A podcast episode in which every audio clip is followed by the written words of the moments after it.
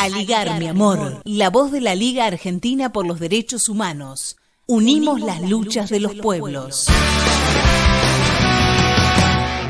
Bastante bien.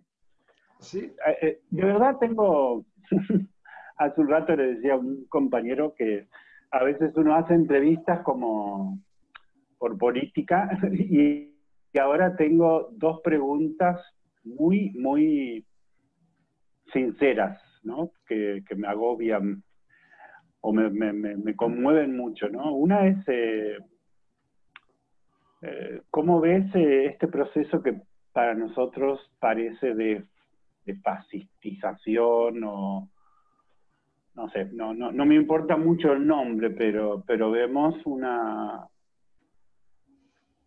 un, bueno, un, Estado cada vez más autoritario, policial, xenófobo, racista. Y la verdad que nos genera una enorme amargura y, y, bueno, interés en tratar de entender cómo se puede explicar esto y, y qué perspectivas eh, piensas que, puede desplegar el movimiento popular brasilero para, para recuperar o para superar este momento tan, tan duro, ¿no? Esa es la pregunta más, bueno. Disculpa, ¿tú vas a grabar y después editar o ya estamos en el aire? Yo voy a grabar y vamos a editar. Bueno, Puedo, Puedes decir algo previo y nosotros lo editamos.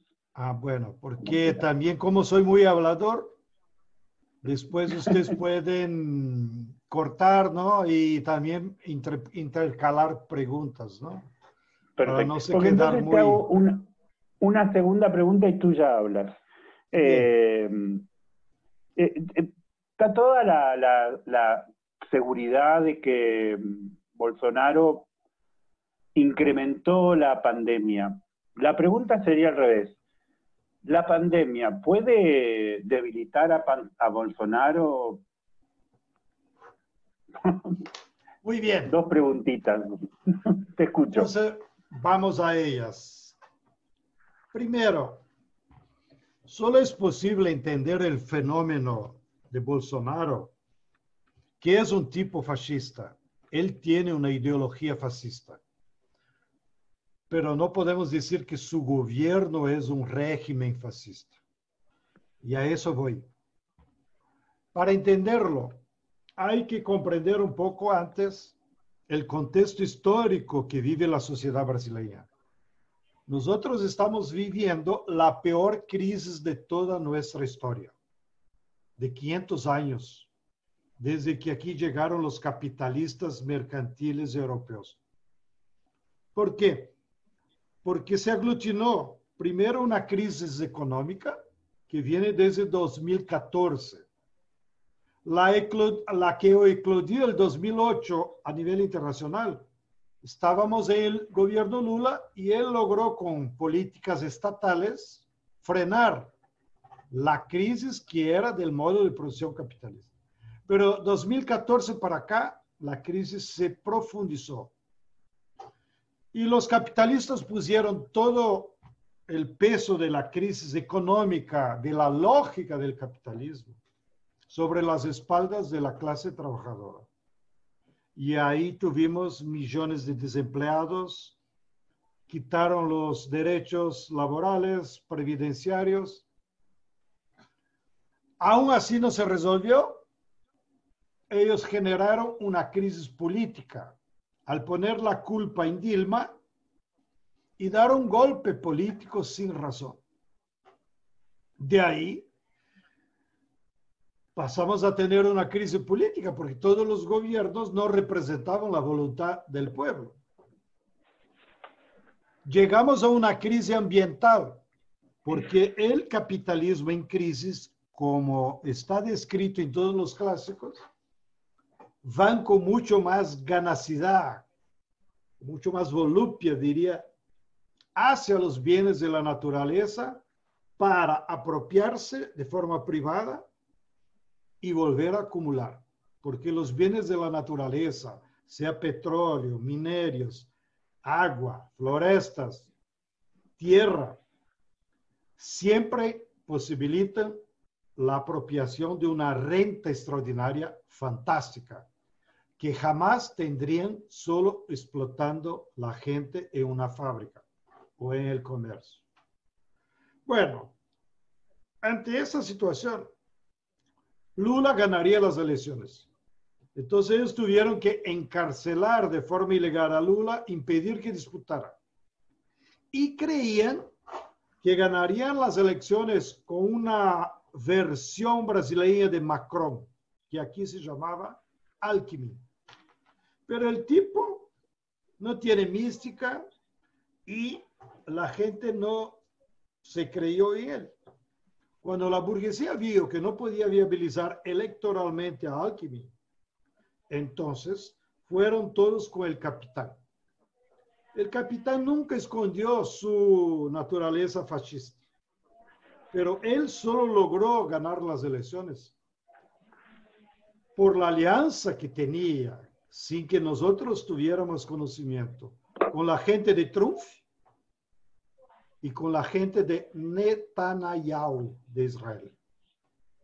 Y esos dos grupos fascistas también, pero con mucho dinero, le dieron metodología, dinero, potentes computadoras. Ahora se ha identificado que las computadoras estaban en Irlanda y en Taiwán para protegerse de la ley brasileña. Y con la multiplicación de fake news que llegaban a emitir 60 millones de mensajes por hora el pueblo brasileño fue secuestrado con sus aparatitos de celular y creyó en todas las tonterías posibles con ese bombardeo. El resultado está ahí. Perdimos las elecciones por 4 o 5%. Bueno. Cuando el tipo estaba ya funcionando como gobierno, ya un año, nos viene la crisis del virus la crisis del virus tuvo un rol dramático, porque siendo un país continental como somos, 220 millones de habitantes, acá más que cualquier otro espacio, deberíamos ter adoptado la misma metodología de China, de Corea, de los alemanes de India, de transformar el virus en un enemigo invisible y darle la guerra para poder proteger la población. Pero para coordinar esa guerra, tú necesitas un gobierno con moral, con ética y con capacidad política de articular todos los recursos posibles, como es en una guerra como ustedes vivieron en la guerra de las Malvinas. Toda la gente, por alguna forma, acaba se involucrando. Bueno, articular recursos humanos, o sea, tú tienes que movilizar la gente de salud, movilizar los movimientos populares, las iglesias, ¿no? incluso las Fuerzas Armadas, para que actúen ayudando al pueblo y articular los recursos económicos. Dinero, equipos en los hospitales, construir hospitales, respiradores, etc. Nada de eso ocurrió aquí en Brasil. Al contrario, el capitán Bolsonaro, por su mentalidad insana, se sumó a Trump y desdeñó la enfermedad. No solo no articuló las fuerzas sociales y políticas y económicas para dar la guerra, sino que sumóse al virus, o sea, al enemigo. Por suerte, todos los gobernadores se alzaron contra él. Y cada gobernador, como está más cercano de la población, y algunos alcaldes de las capitales, entonces trataron de articularse por su cuenta. Pero la posibilidad de un gobernador o de un alcalde hacer frente a esa guerra está limitada, sobre todo porque no tiene los recursos de dinero y de equipo suficientes para enfrentarla. El resultado es esa tragedia que circula en las informaciones no solo acá en Brasil, en todo el mundo. Ya llegamos a 39 mil muertos hoy y todos los especialistas sobre la base de esas fórmulas matemáticas que ellos utilizan es que llegaremos en el 27 de julio a 138 mil muertos. Mientras Estados Unidos, como ya llegó al pico, tendría a, llegar hasta 137 mil. Así que nos toca, lamentablemente, ser el país del mundo que va a pagar el más alto precio en vidas humanas ante esa crisis tan grave.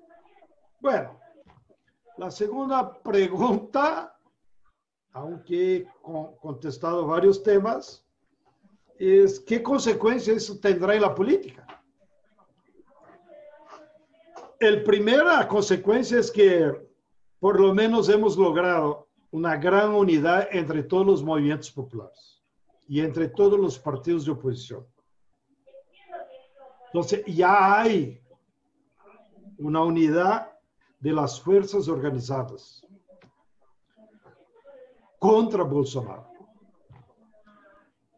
Sin embargo, la característica de la crisis tan cruel y de la necesidad de la cuarentena quita la posibilidad de que la clase trabajadora, la amplia mayoría del pueblo, exprese su fuerza política en la calle, exprese su fuerza política en la sociedad. De ahí que, ya que no podemos hacer huelga, no podemos movilizarse en la calle, no podemos hacer eh, tomas de predios públicos o, o tomas que representen presión política. De cierta forma, en ese periodo que tú estás me entrevistando, el pueblo brasileño está rehén del comportamiento de dos fuerzas, la burguesía y las Fuerzas Armadas. las Fuerzas Armadas son las únicas que son una fuerza organizada están armados y tutelan este gobierno. O sea, la única fuerza organizada social del Brasil que es una retaguardia real al gobierno Bolsonaro son los milicos. Ellos controlan directamente todo el Palacio del Planalto, el presidente, el vice, el ministro de la Casa Civil, la Secretaría de la Presidencia y ocho ministerios. Además, tienen alrededor de 2.800 oficiales que están en el segundo y tercer nivel de gobierno. Bueno, entonces esa es la fuerza real que lo sostiene. Pero ya empiezan a haber contradicciones. Nosotros que somos de izquierda, nos gusta manejar las categorías clásicas de la sociología y de los que los clásicos nos enseñaron.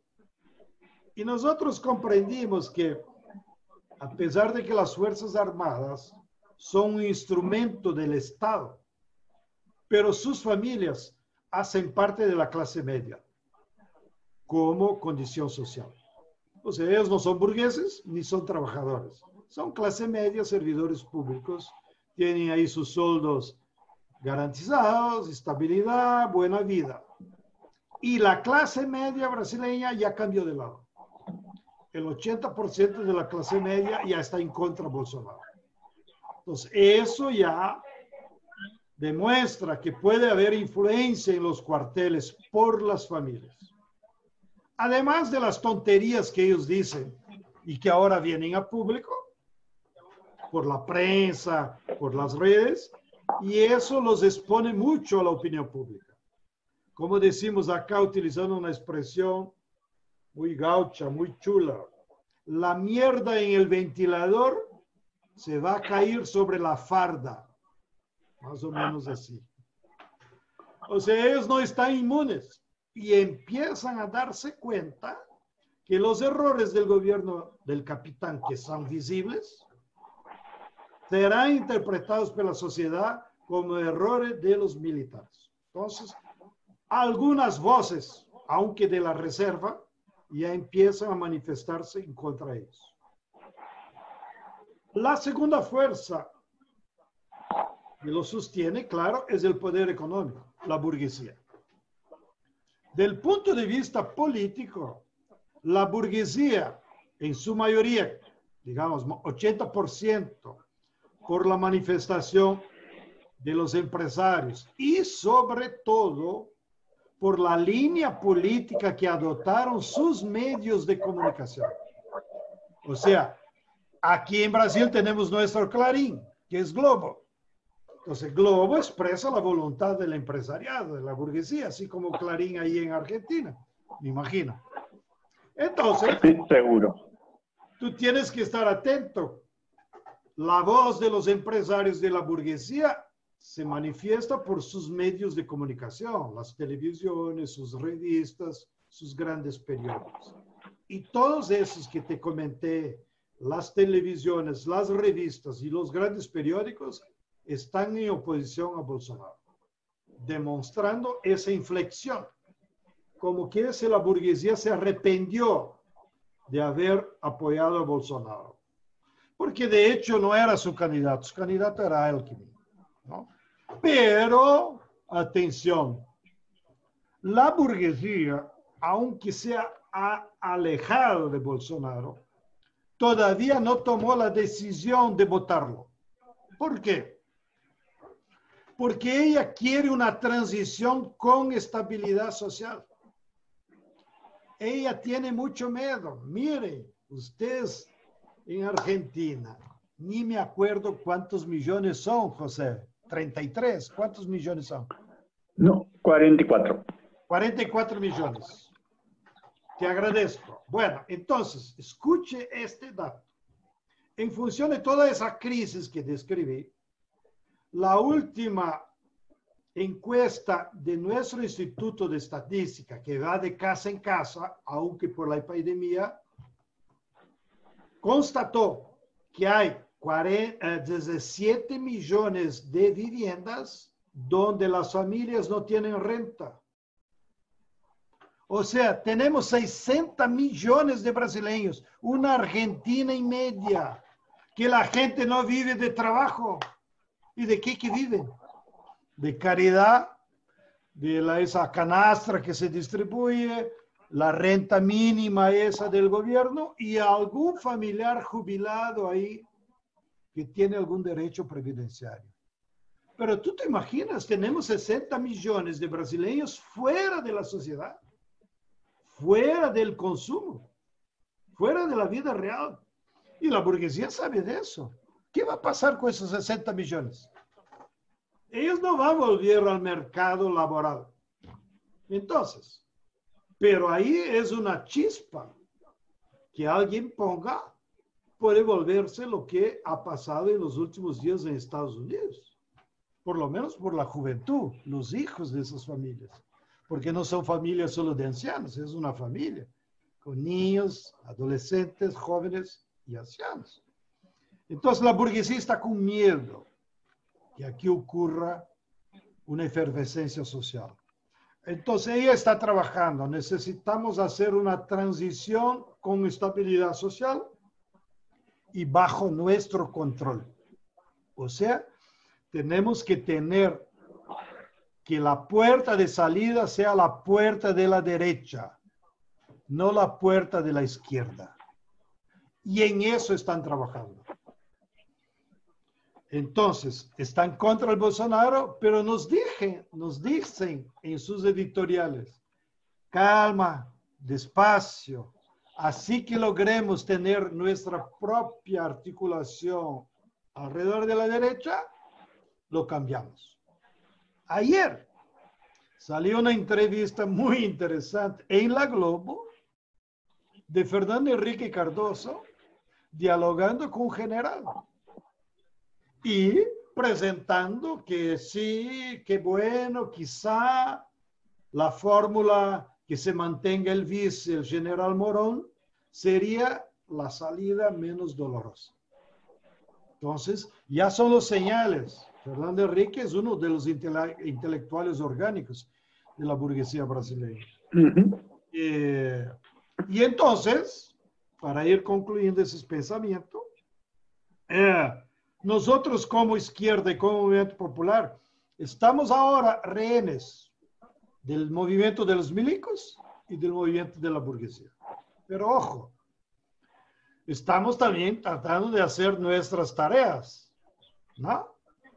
Seguir en las redes sociales como estamos aquí, dando la lucha ideológica.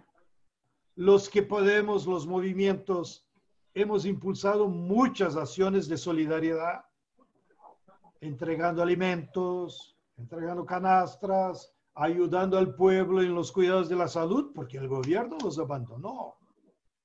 Acá no se hicieron testes hasta hoy. Son ridículos los testes. Quien hace son los médicos cuando el tipo ya llega enfermo. No hubo ninguna campaña de testes anticipados. O sea, tenemos millones de brasileños enfermos y no saben. Entonces, hemos intentado crear una especie de red de apoyo solidario en la salud para que la gente se cuide, utilice máscara, se lave las manos, no vaya a los transportes colectivos, esas cosas básicas, ¿no? Y eso todo para ir acumulando fuerzas. En mi opinión, influenciado inclusive por esa ola de la juventud negra de Estados Unidos, el domingo pasado hubo manifestaciones acá de indignación, protagonizado por la juventud, por negros, por mujeres. Y eso es muy bueno. Eso demuestra que hay energías en la sociedad que están dispuestas a dar la batalla. Pero para masificar nuestra lucha anti-Bolsonaro, tendremos que tener un poco de paciencia porque puede tardarse algunas semanas todavía. Pero este gobierno ya no tiene ni capacidad política, ideológica, ni representación social suficiente para sostenerlo a, largo plazo. Así que sus días están contados, solo no sabemos cuándo que lograremos votarlo. Grande José. Así son las cosas por acá. Muchas gracias. Eh, podríamos estar horas hablando. Eh, quería decirte que nosotros somos un organismo de derechos humanos muy antiguo que ha luchado siempre por la libertad de los presos políticos. Eh, en mayo del año pasado estuvimos en Curitiba Después eh, ayudamos a que venga la hija de Lula a Buenos Aires. Y tengo la, convicción que el movimiento popular argentino ama al movimiento popular brasilero. Creo que, son dos pueblos que, más allá de las disputas futboleras, tenemos una, una relación muy, muy fuerte. Y bueno, creo que, también los, los esfuerzos enormes que hacemos por avanzar en la Argentina pensamos que tienen que ayudar a América. Acá ahora hay una batalla política enorme por poner bajo control del Estado a Vicentino, una de las más poderosas empresas de comercialización de la soja, que, bueno, un escándalo lo que robó. Y aunque bueno, de una manera acaso exagerada, se está hablando de soberanía alimentaria desde el gobierno y diciendo conceptos que, bueno, fueron durante muchos años no ni siquiera escuchábamos, ¿no? Después la vida mostrará si los podemos concretar. No, no somos ingenuos, pero, pero creo que más que nunca nuestras luchas están muy unidas y, entrelazadas. Así que te agradezco mucho. No, no, no puedo dejar de recordar hace muchísimos años cuando algunos de nuestros jóvenes iban a las escuelas del movimiento sin tierra, tantos años que ni me acuerdo. Pero bueno, este, tu, tu, tu aporte lo, lo valoramos muchísimo y, y lo vamos a compartir con el Movimiento Popular Argentino. Así que te agradezco enormemente. Les mandamos un abrazo y apenas se pueda, bueno, iremos por allí a, a tratar de, de acompañar en la lucha. Muy bien, José. Eh, me, me, alegro que hayas recordado que de hecho en Latinoamérica somos un solo pueblo, tanto por nuestras raíces históricas, por las mezclas que tuvimos de tantas generaciones europeas, afrodescendientes de los pueblos indígenas, que resultó esta nueva civilización, como nos enseñaba Darcy Rivero. Y adentro de esta nueva civilización, que todos somos hermanos, tenemos los gauchos, ¿no? Que vivimos más al sur y que por razones culturales también nos identificamos más. Aquí siempre hacemos esas bromas, ¿cómo sería bueno si fuéramos un solo país, por lo menos en el cono sur? Podríamos ya tener el Papa, una selección con Messi, con Neymar. Seríamos campeones del mundo. Mujica lo pondríamos dar clases de filosofía y bueno, y, pero como tú estás en esa lucha tantos años, también me, me hiciste acordar las buenas las buenas articulaciones que hicimos entre brasileños y argentinos que permitieron derrotar la operación Cóndor de la extrema derecha. Tenemos una deuda histórica con Adolfo Pérez Esquivel, con nuestro querido don Paulo Arnes, que ya se fue, ¿no? que fueron los dos grandes en la lucha por los derechos humanos en aquellos duros tiempos de las dictaduras militares. Pero yo creo y veo que eres compañero, yo soy optimista. No, hay energías en el ser humano que, que nos da el ánimo, ¿no? El entusiasmo. Esos días en un diálogo como estamos ahora, un compañero ahí de la iglesia, ni sé si fue Boff o alguien, me acordó que ahora tenemos que cultivar el entusiasmo. Y él me dijo, entusiasmo, la origen de la palabra es la voluntad de Dios. O sea, cuando tú tienes entusiasmo, la palabra es la traducción, la voluntad de Dios.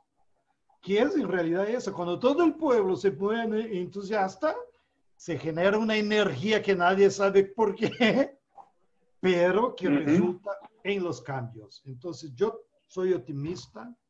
Yo creo que tenemos que cultivar el entusiasmo y haremos los cambios y nuestro continente será mucho mejor después de esa crisis. ¿Quién está en crisis? Son ellos, la burguesía, el capitalismo. Y nosotros vamos a construir un régimen postcapitalista.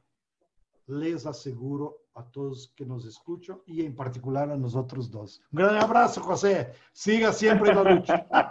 Gracias. Gracias. Chao, chao. Un abrazo. Chao. Chao, chao.